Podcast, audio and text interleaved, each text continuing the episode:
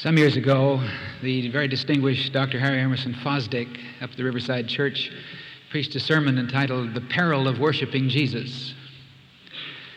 He was something of an iconoclast, Dr. Fosdick. I guess that's why I always admired him. And the thing he pointed out in this was that the best way to get rid of Jesus is to put him on an altar, on a cross, to set him up somewhere afar where you worship him. And of course, then he goes on to say, as I have been saying, that the important thing is to know what Jesus knew and to follow the way that he followed. Jesus, it seems to me, was the great Columbus of the soul. In other words, it could be said that he crossed the frontier and discovered the new world within. And then he tried to, people tried to make a god of him, as has always done, have been done with religious leaders. But he said, What I am, you are also. But the problem is, you don't know it, and my mission is to help you to know it. So while Christianity has emphasized the divinity of Jesus, and this emphasis is very widespread and quite common, my thesis is that Jesus taught the divinity of man.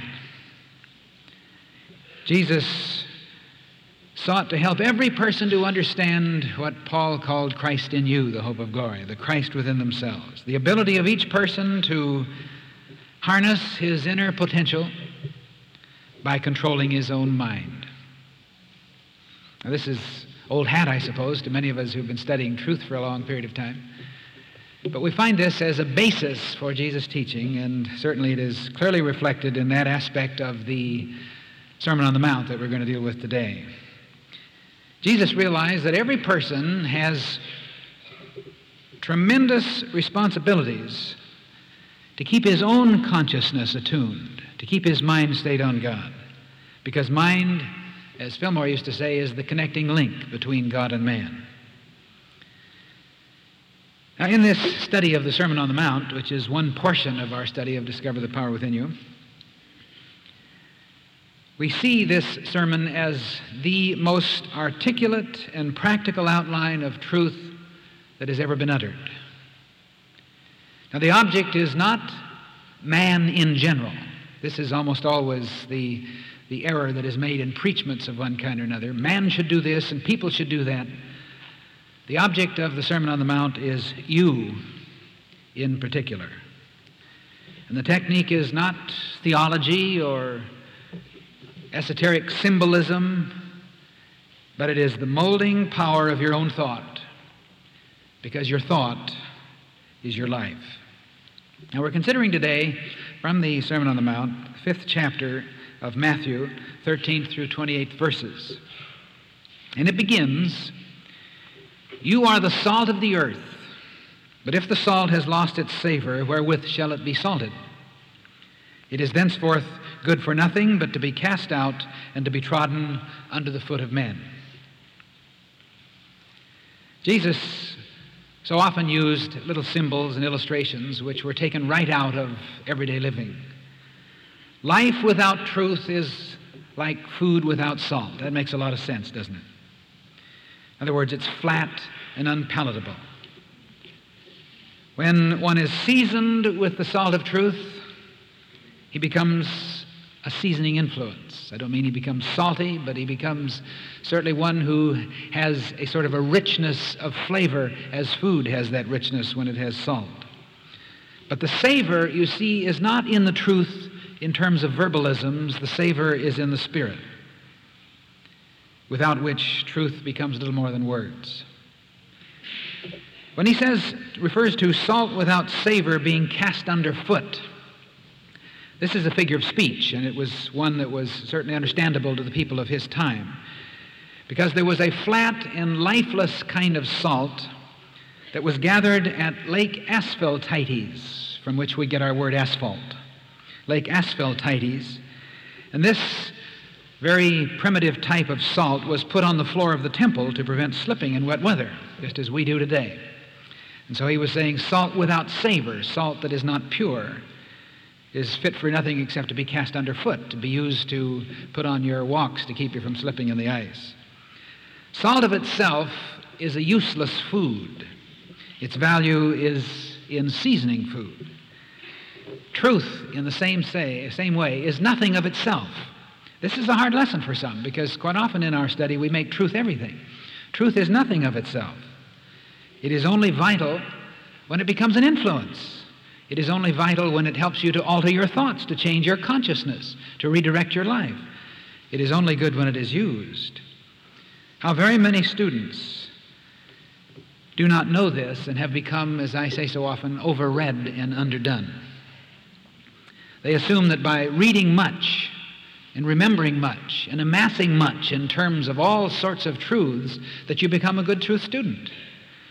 But this is like saying, I will become a great musician by gathering books about music or by reading books of music.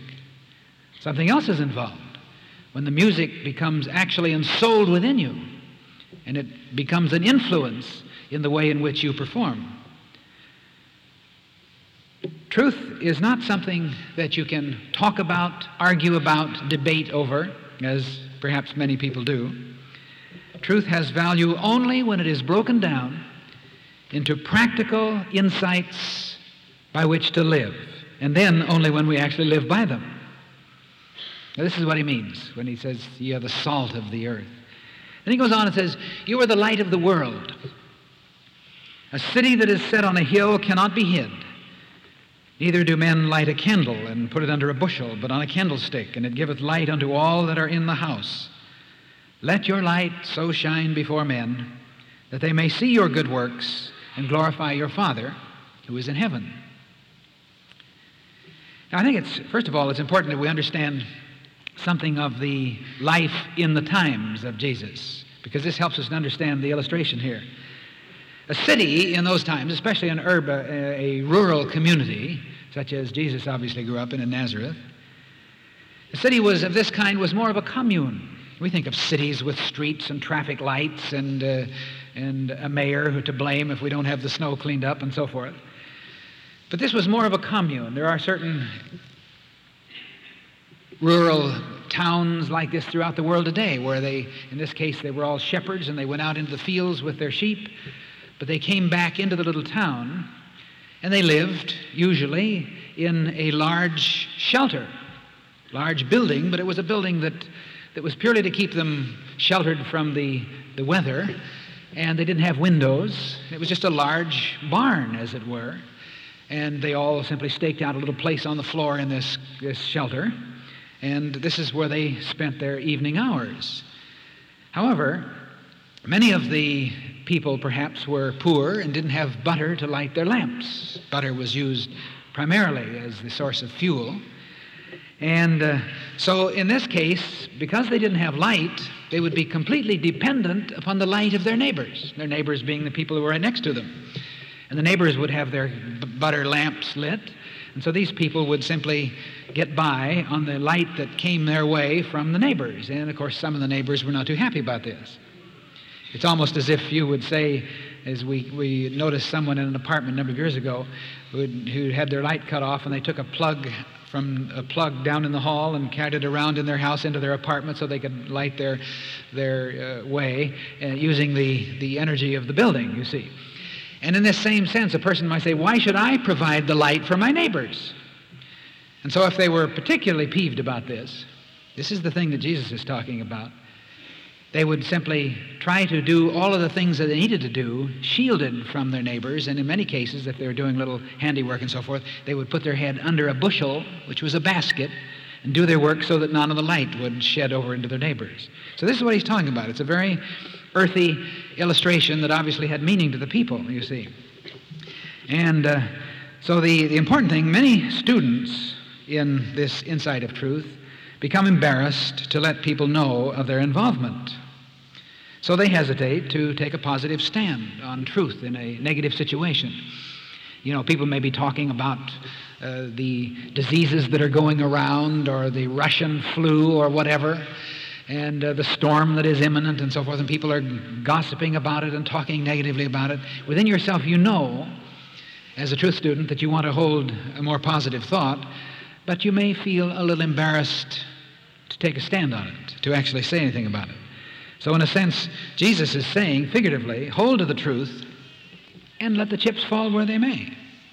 Or there, one student may zealously, on the other hand, taking another extreme, try to bring this insight of truth to his family or to his friends or to everybody and impose it upon people and make a nuisance of himself, thus reaping antagonism. And so Jesus is saying, let your light shine. In other words, you don't have to tell people about your consciousness. You may say, Oh, I'm studying this thing and it's done so much good for me. I have such a marvelous consciousness now. You don't have to tell anybody about your marvelous consciousness. As a matter of fact, you can't. You are your consciousness. And if you have to tell about it, then perhaps it's not real. If a person doesn't already sense it, then there's no point in telling him that you have it. You see, you are your consciousness, and your consciousness tells you. So, the important thing then, as a sidelight of what Jesus is talking about, is that we must be very sure that we do not simply become acquisitive in our experience of truth. Don't become a truth fact collector, collecting affirmations, collecting statements, collecting this idea and that idea, because the more we have collected, the, the greater we become as a student of truth. When you have heard or read something that is interesting or inspiring, instead of dealing with it as we would intellectually, in a sort of an acquisitive sense, to take it, hey, isn't that great? Look what I just found. And thus trying to share it with other people, tell others about how great it is.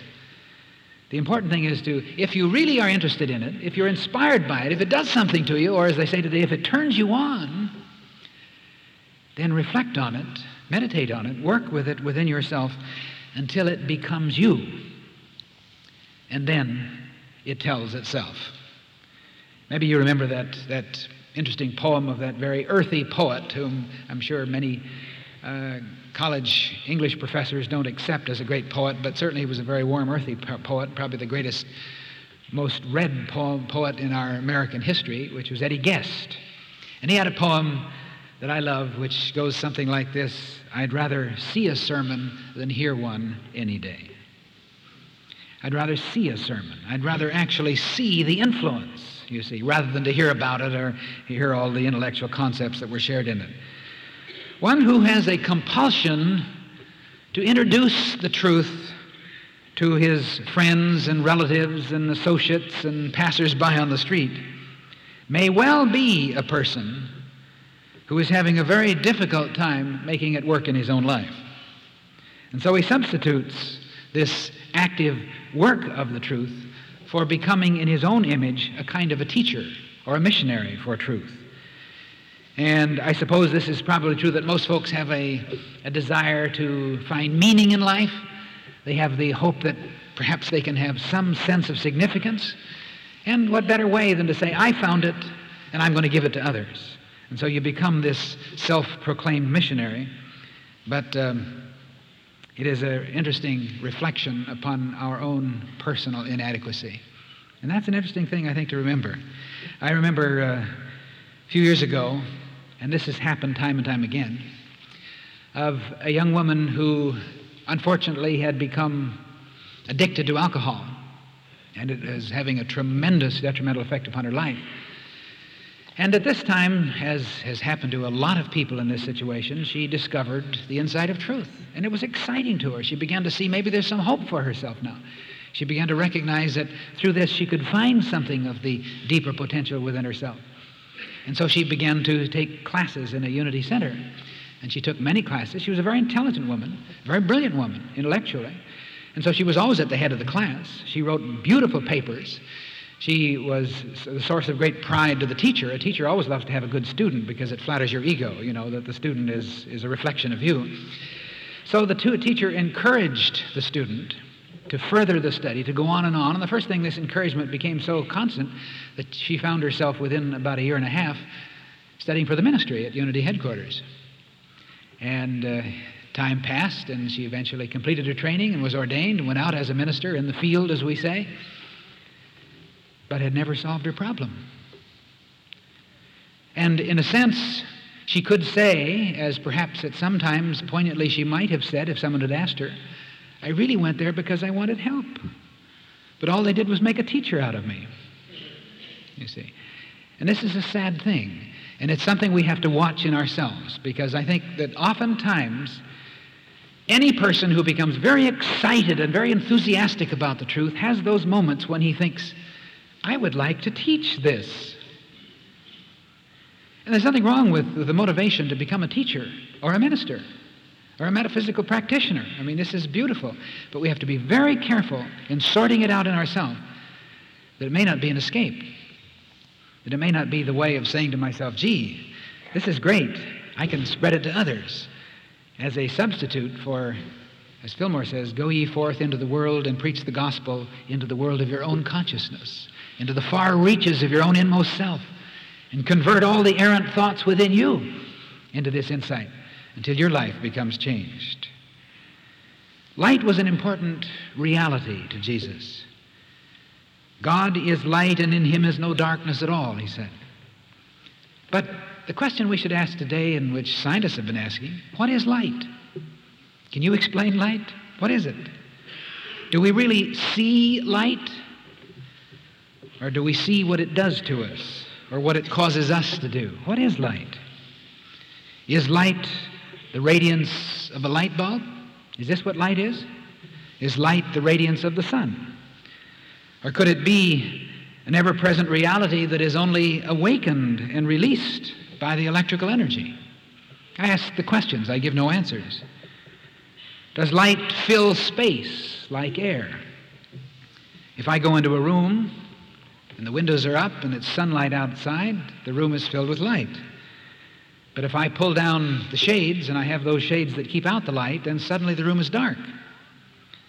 But what has happened? Where has light gone? Did it escape through a hole in the wall somewhere? Where does it come from? Where does it go?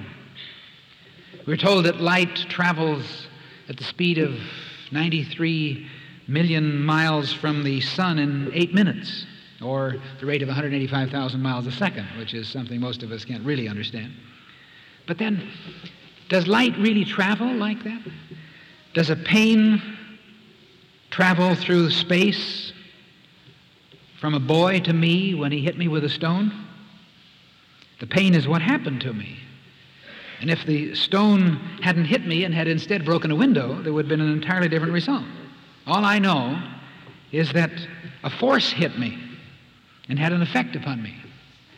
But is light that force? In other words, the sun sends out a force, but does it really send out light? So, what is light? A transcendent thing. Light is perhaps an everywhere present reality, everywhere, there's no absence of it, any more than there's any absence of what they used to call the interpenetrating ethers or any absence of God. In other words, as a result of certain conditions, this interpenetrating force, this ever present light, becomes visible to the eyes. We're told the same light that lighteth every man coming into the world. And what is it? So when Jesus says, Let your light shine, what's he talking about? Turn on the bulb? How do you let your light shine? Perhaps what he's really saying is let yourself be what you really are. Or as Meister Eckhart would say, let God be God in you. And when a person lets himself be what he really is, to that degree, he lights up. He's illumined. He radiates something, perhaps something that can be scientifically measurable. But perhaps the most important thing is it has an effect and an influence, not only in what it does to his personality, how it radiates through his face, but what it does in terms of an attractive force in his interrelationships. Stir up the gift of God that is within you, said Paul. In other words, this may have been a great important mission that Jesus had set for himself to help people to awaken within themselves, to stir up within themselves this inner light, and thus to let it shine. It has nothing to do with stirring up the memory of all the intellectual, metaphysical definitions that you've memorized through the years.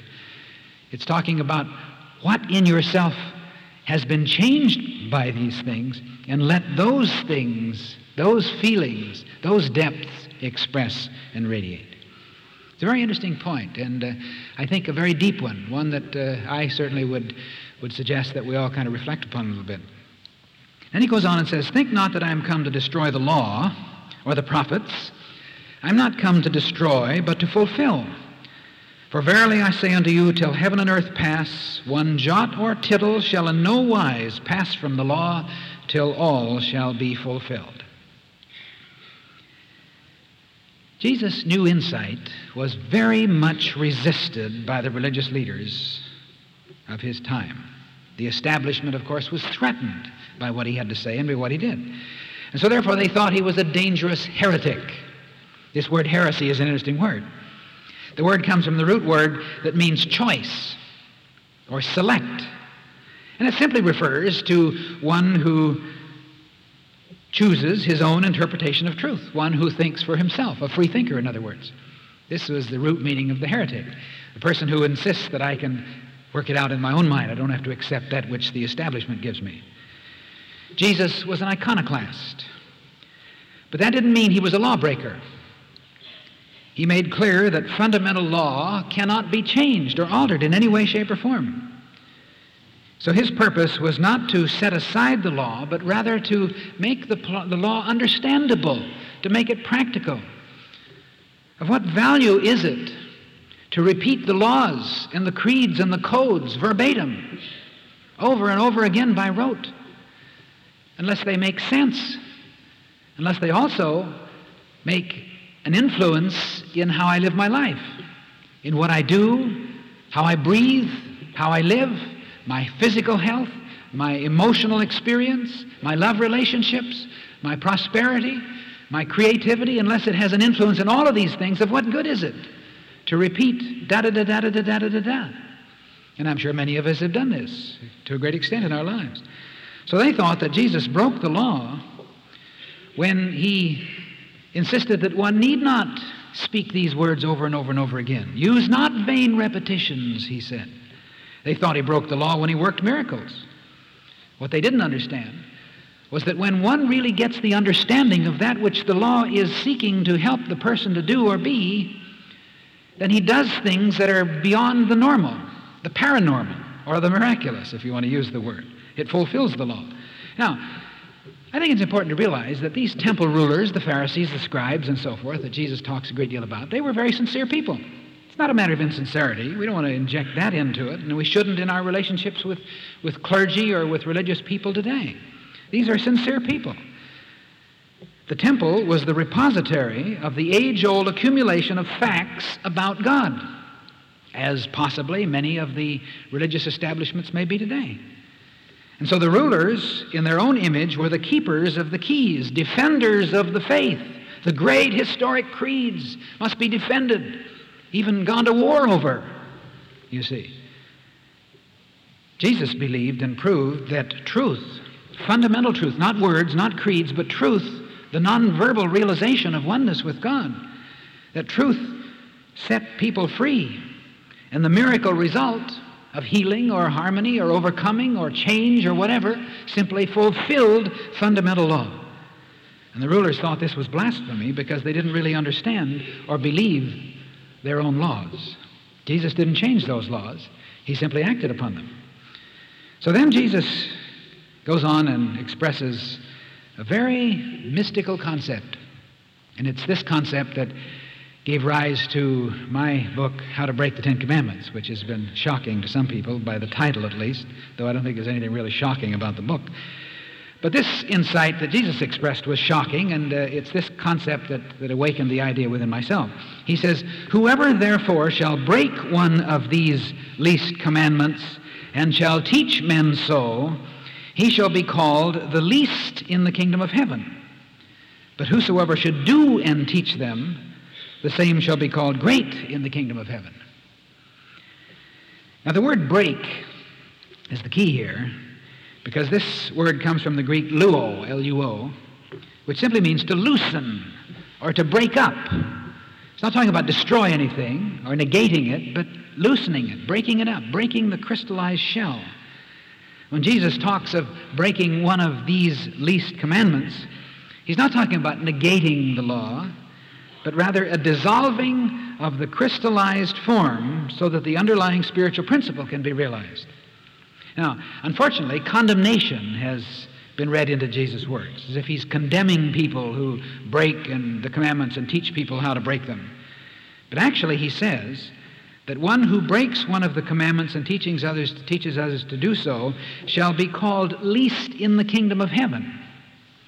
Now, if we want to add a little thought here that makes it more meaningful, least in the kingdom is at least in the kingdom. You see, that's a very important realization. He's not talking about this person is going to hell.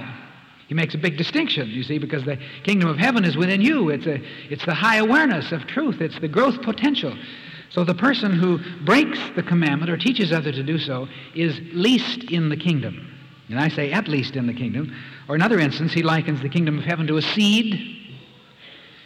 And when the seed germinates, the shell breaks up, and the growth process commences. So the least in the kingdom may well refer to the commencement of growth. That growth starts at this point, not stops. It begins here. Remember, he says, least in the kingdom. And when you go forward with the process, or as he says, to do and teach the commandments in their newly released form, then you shall be called great in the kingdom of heaven, which means that you begin to release the imprisoned splendor. First of all, there must be the breakup. The acorn, the acorn is never going to give birth to, to the oak tree unless the shell breaks up. It has to come. There's no other way, you see. And you are never going to find your own innate depth unless you break loose of the crystallized self image, the crystallized beliefs, or the crystallized religious concepts that you have saddled yourself with. So then he goes on and says, For I say unto you, except your righteousness shall exceed the righteousness of the scribes and Pharisees, you shall in no case enter into the kingdom. Now, no one has ever questioned the diligence of the Pharisees in keeping the commandments, right? I mean, they kept them. As I point out in my book, they kept them all too well. I mean, that's, they made a case out of keeping these commandments in crystallized containers, in, in sealed boxes, and kept, kept them under marble in the, in the altar and everything else, as perhaps they are still kept today. Certainly they kept them. So to exceed this kind of righteousness, nobody is ever going to keep them literally in any better way than the scribes or the Pharisees. To exceed this, this calls for a concerted effort to make a breakthrough to break down the tablets of stone into a workable formula for victorious living. And then to show that Jesus' goal was to break down rather than to keep the commandments in their original form, he immediately launches into a clear program of how to break them. This is a, an item which I have discussed too in my book, How to Break the Ten Commandments. But he says, You have heard it said of them of old time, Thou shalt not kill. And whosoever shall kill shall be in danger of the judgment. But I say unto you that every one who is angry with his brother shall be in danger of the judgment. And whosoever shall say to his brother, Raca, shall be in danger of the council. And whosoever shall say, Thou fool, shall be in danger of hellfire. So, Jesus broke the old commandment. The old commandment was, Thou shalt not kill, period. And this has been the great problem of, of the old law, of the commandments. He broke it down. In no way did he destroy it, but he broadened its base. He made it possible for every person to fulfill it. How many people fulfill this commandment, thou shalt not kill? We've had some interesting discussions about this relative to a chapter in my book, How to Break the Ten Commandments, on this. Who never kills at any time? This means you don't kill animals or you don't involve yourself in animals that are killed. You don't eat meat. You don't wear shoe leather. You don't kill flies. You don't kill mice. You never subscribe to anything relating to war. You're against every kind of war, period. And we could go on and on and on. Capital punishment, the whole thing. I mean, it opens a whole can of worms. So the fact is then that in, in our time we have tended to be very selective in how we apply the Ten Commandments in how we apply this idea of thou shalt not kill. Oh, but after all, there are certain cases of killing that are justified.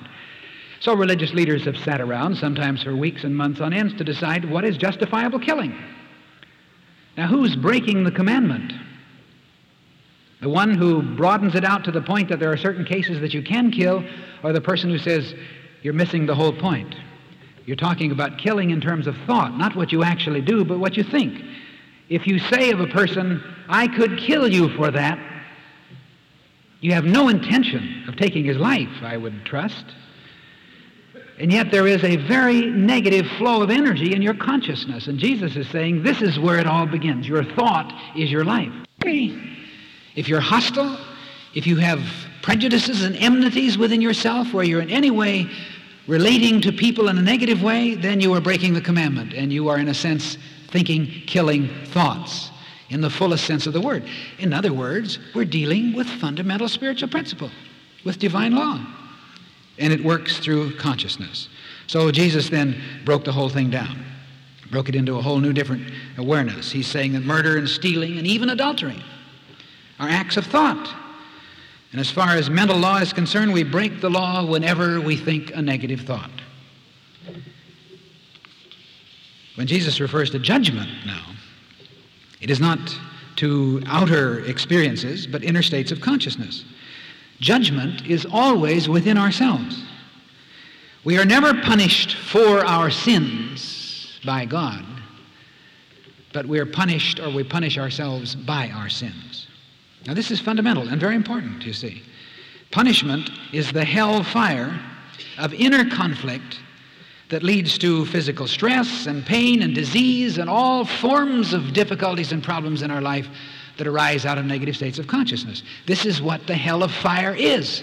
It's not a place you go to. It's an experience in consciousness that you're in any time you're stewing in your own juices. Many of us have lived in hell and maybe have little hell corners in our consciousness right now, which certainly, if we would follow Jesus' advice, we would begin to let go of.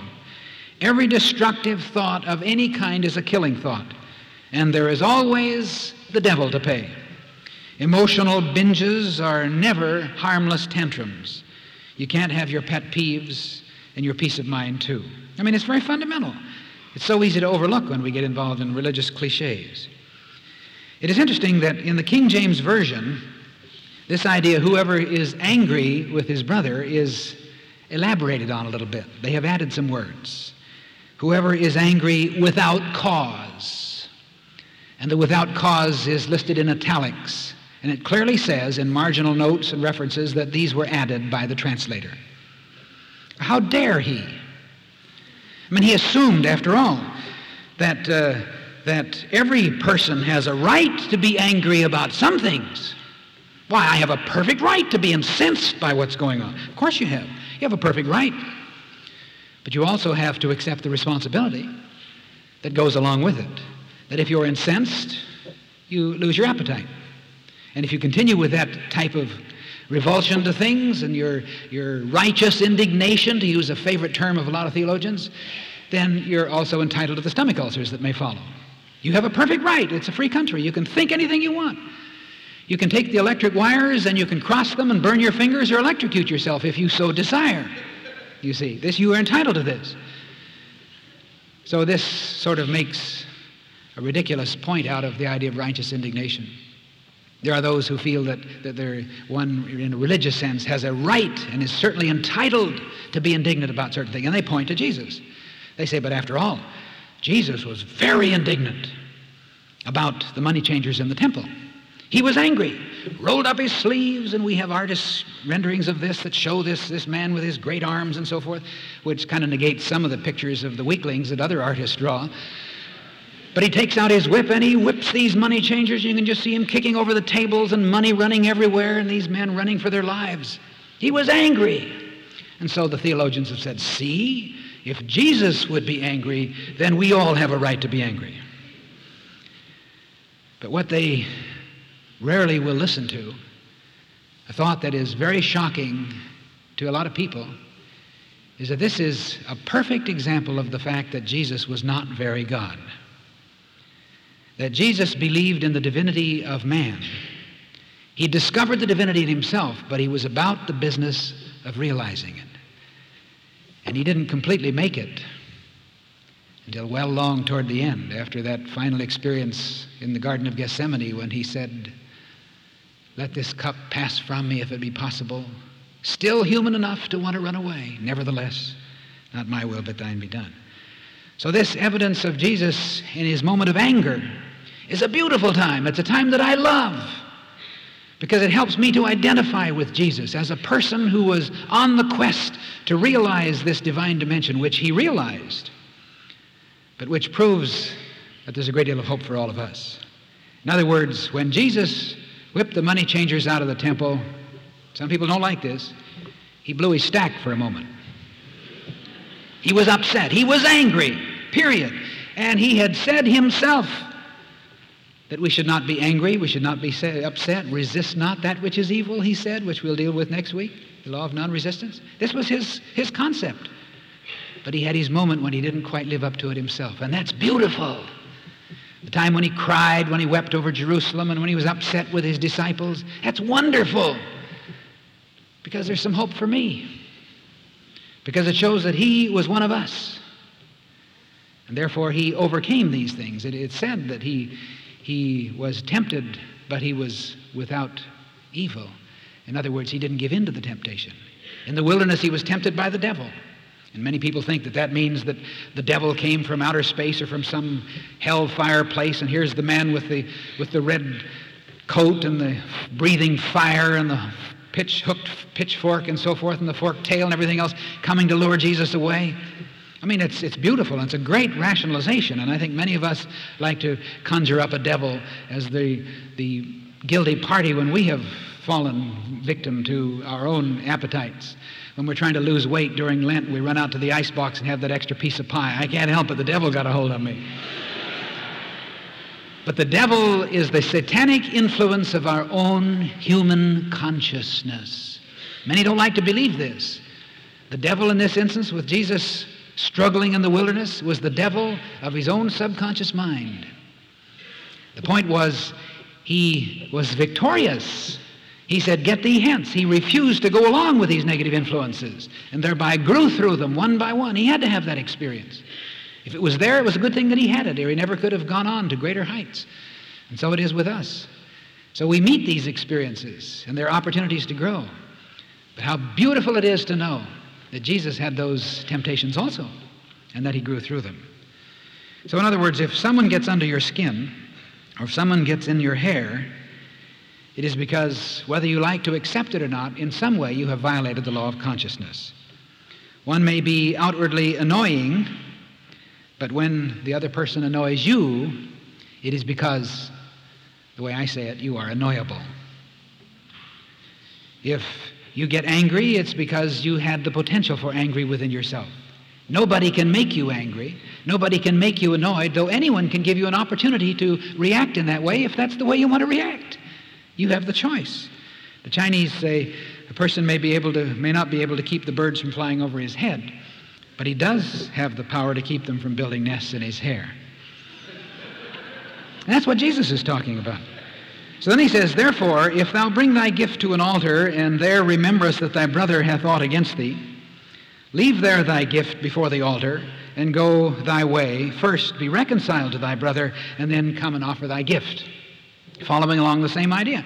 The truth is that prayer is of the Spirit. It's not just form. If we pray, forgive us our debts as we forgive our debtors, and say it over and over and over as we do in the Lord's Prayer, if we don't forgive, then who are we kidding? What do the words mean? Someone was commenting the other day on a phenomena that this person had seen of two men screaming at one another in anger for some reason, who knows, on the street corner, having a tremendous verbal battle. Both of them had the imprint of the ashes on their forehead. They both had been very careful to keep Lent. It reminds me of the story of the, the Catholic priest who was walking down the street one day and he happened to come by a dark alley and suddenly a, a man jumped out and put a gun in his ribs and pulled him back in the alley and said, Give me your money or, or it's your life. So the priest lifted his hands and as he did, his coat came open and his clergy collar was revealed. And so the thief said, Oh my goodness, Father, I didn't know it was you. I really didn't know. Forgive me, forgive me. And he dropped his gun, you know. So the father gave him a little lecture on morality and so forth. And finally, he reached in his pocket and he pulled out a cigar and he said, To show there's no feelings, here, have this. And the man said, Oh, no, no, no, no, no. I never smoked during Lent.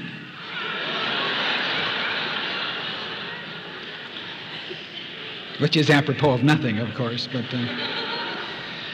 so finally, Jesus goes on and says, Agree with thine adversary quickly, whilst thou art in the way with him, lest at any time the adversary deliver thee to the judge, and the judge deliver thee to the officer, and thou be cast into prison. Verily I say unto thee, thou shalt by no means come out thence till thou hast paid the uttermost farthing. Now, this sounds very foreboding and ominous. The two key words here are, first of all, agree. Now, we think of agree, agree with the adversary, as that means then I have to bow down and say, okay, you're right, you're right, whatever you do, it's all yours. That isn't what he's talking about. The word agree basically means to settle with, to dispose of. And the other important word is adversary. Jesus is talking about thoughts. Again, it is you centered, not world centered, it is you centered. The adversary refers to the adverse thoughts of your own consciousness.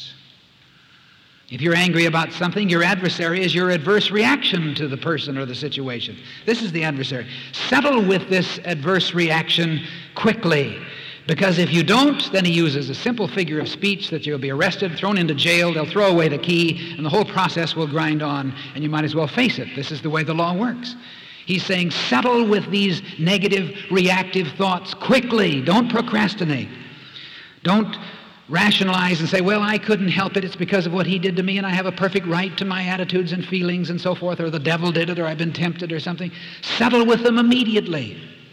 Because if you don't, then the, the whole course of consciousness rolls on like the wheel of karma, and you're going to experience all sorts of detrimental effects. And all of them could have been prevented. You see, in every experience, I believe this wholeheartedly, and I think it's one of the great insights, a simple one, and that is that in every experience, no matter what it is, there is one moment, because life is consciousness, and things are important as they happen in you, not to you.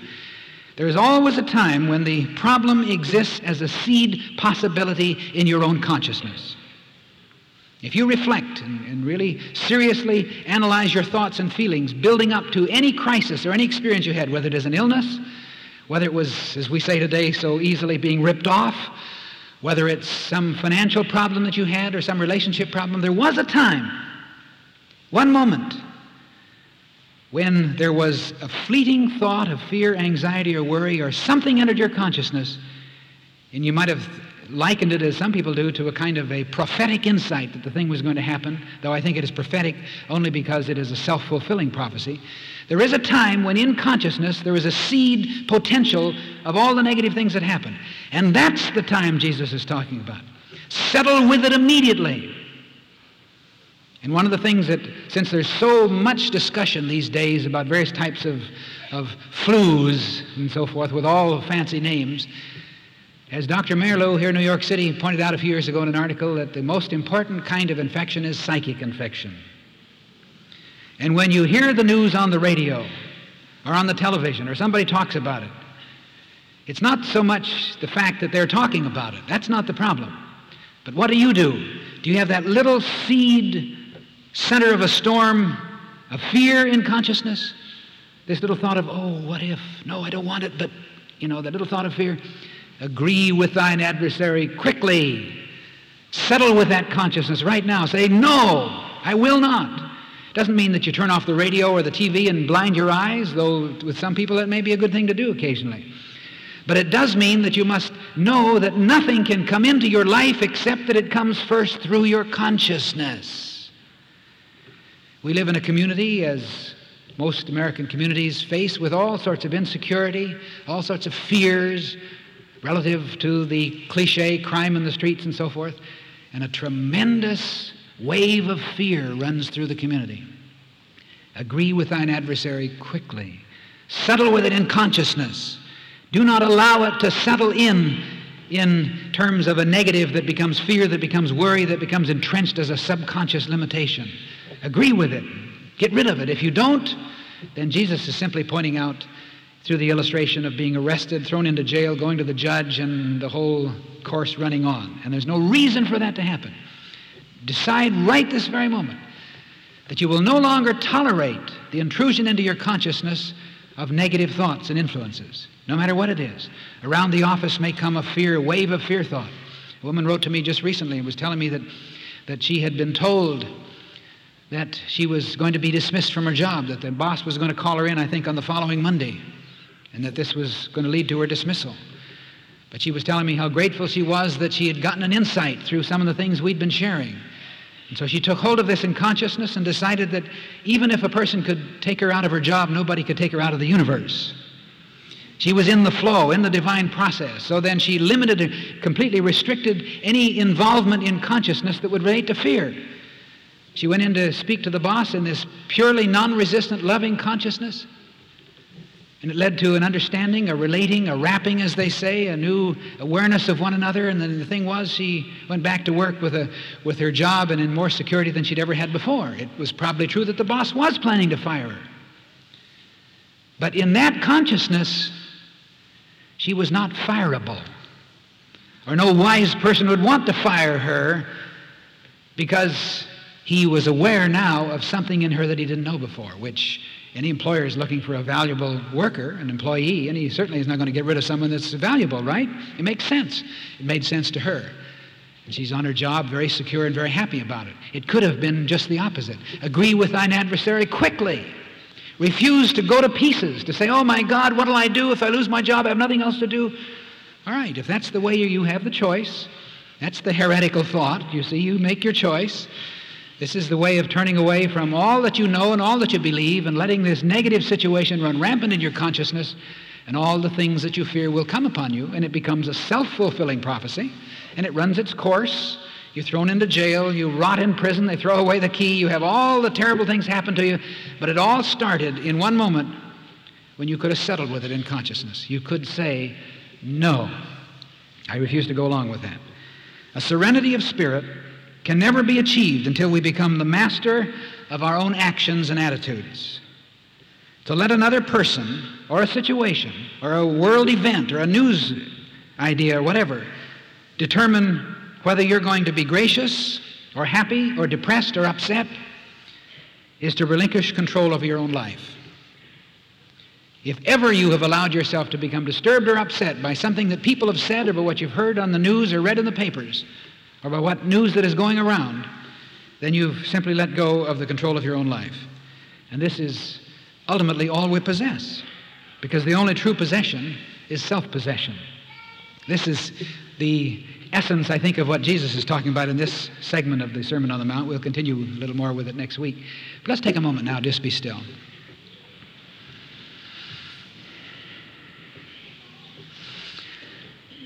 And may we realize the full implication of all that we've dealt with. We're talking about consciousness, centering of ourselves in the realization of our oneness with God, knowing that we are not unthinking reactors to life, but we are dynamos of thought energy. But the mind is not you, you have your mind. And the you that has your mind can control your mind. And you can think the kind of thoughts you want to think. And so, right now, we hereby decree that we will think and center our attention upon that which is positive, that which is constructive, that which is loving, that which makes for peace. And praise God for this, the truth that makes us free. So be it. Amen.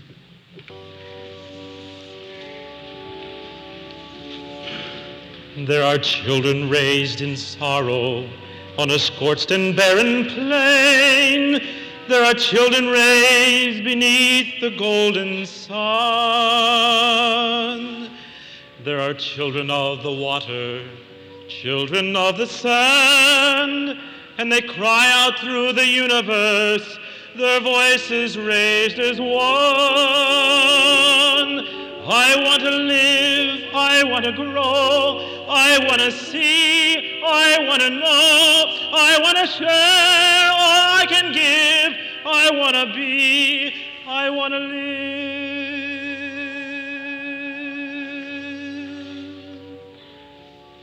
Have you gazed out on the ocean, seen the breaching of a whale? Have you watched the dolphin frolic in the foam. Have you heard the song the hunchback hears 500 miles away? Telling tales of ancient history, of passages and home. I want to live, I want to grow, I want to see, I want to know, I want to share what I can give, I want to be, I want to live. For the worker and the warrior, the lover and the liar, for the native and the wanderer in kind, for the maker and the user and the mother and her son. I am looking for my family, and all of you are mine. We are standing all together. Face to face and arm in arm, we are standing on the threshold of a dream. No more hunger, no more killing, no more wasting life away. It is simply an idea, and I know its time has come. I want to live, I want to grow, I want to see, I want to know, I want to share all I can give, I want to be, I want to live, I want to grow, I want to see, I want to know, I want to share all I can give, I want to be, I want to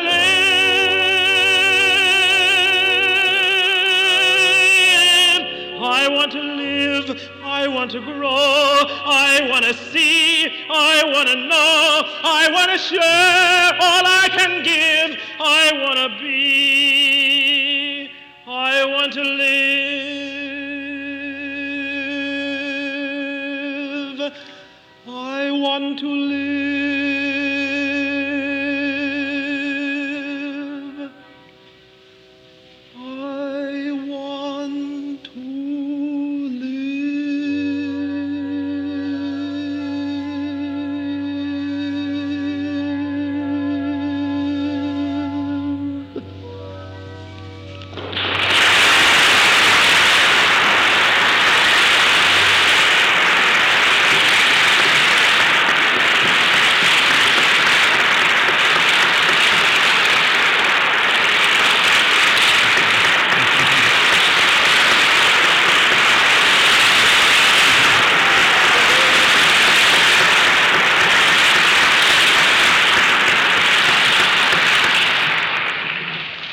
Thank you, Steve.